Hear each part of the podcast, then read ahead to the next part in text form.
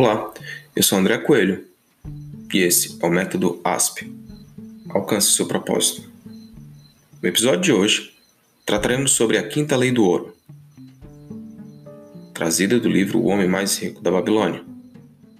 Lembrando que esse livro tem sua base em achados arqueológicos, onde tabuinhas escritas à mão narraram, narram a história de um homem que realmente existiu, cujo nome é Banzi, e que faz o relato de sua vida, de sua reconstrução financeira, do ressarcimento das dívidas à prosperidade financeira. Nessas tabuinhas, ele decide escrever cinco, o que ele chama de cinco leis do ouro, que são cinco passos para uma prosperidade financeira. A quinta lei do ouro diz: fuja de ganhos extraordinários, fuja de ganhos impossíveis.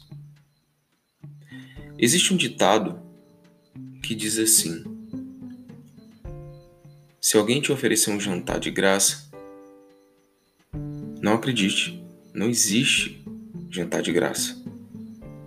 Ninguém dá nada para ninguém.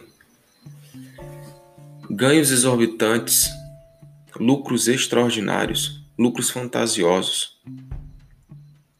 Isso não existe. Quando alguém lhe oferecer lucros absurdos, fora do contexto real, fuja. Não invista seu dinheiro. Isso é cheiro de picaretagem. Então, a quinta lei do ouro ela traz essa construção de uma percepção mais aguçada, de uma cautela durante o investir o seu dinheiro, durante o investir a sua renda, sua renda guardada, né? Então, fuja de ganhos impossíveis. Essa é a quinta lei do ouro. Trazendo essa perspectiva de que a busca pelas pessoas certas é uma atitude, é a atitude mais sábia que possa existir quando se trata de investir dinheiro. Então, saber escolher as pessoas para se aconselhar é inclusive é inclusive uma das cinco leis, né? Uma das cinco leis a terceira, no caso, a terceira lei do ouro. E ela traz, na sua última e não menos importante lei, a quinta, fuja de ganhos impossíveis. E pensando nessa fuga de ganhos impossíveis, o importante também é importante também a construção de um plano financeiro, que o livro chama simplesmente de plano.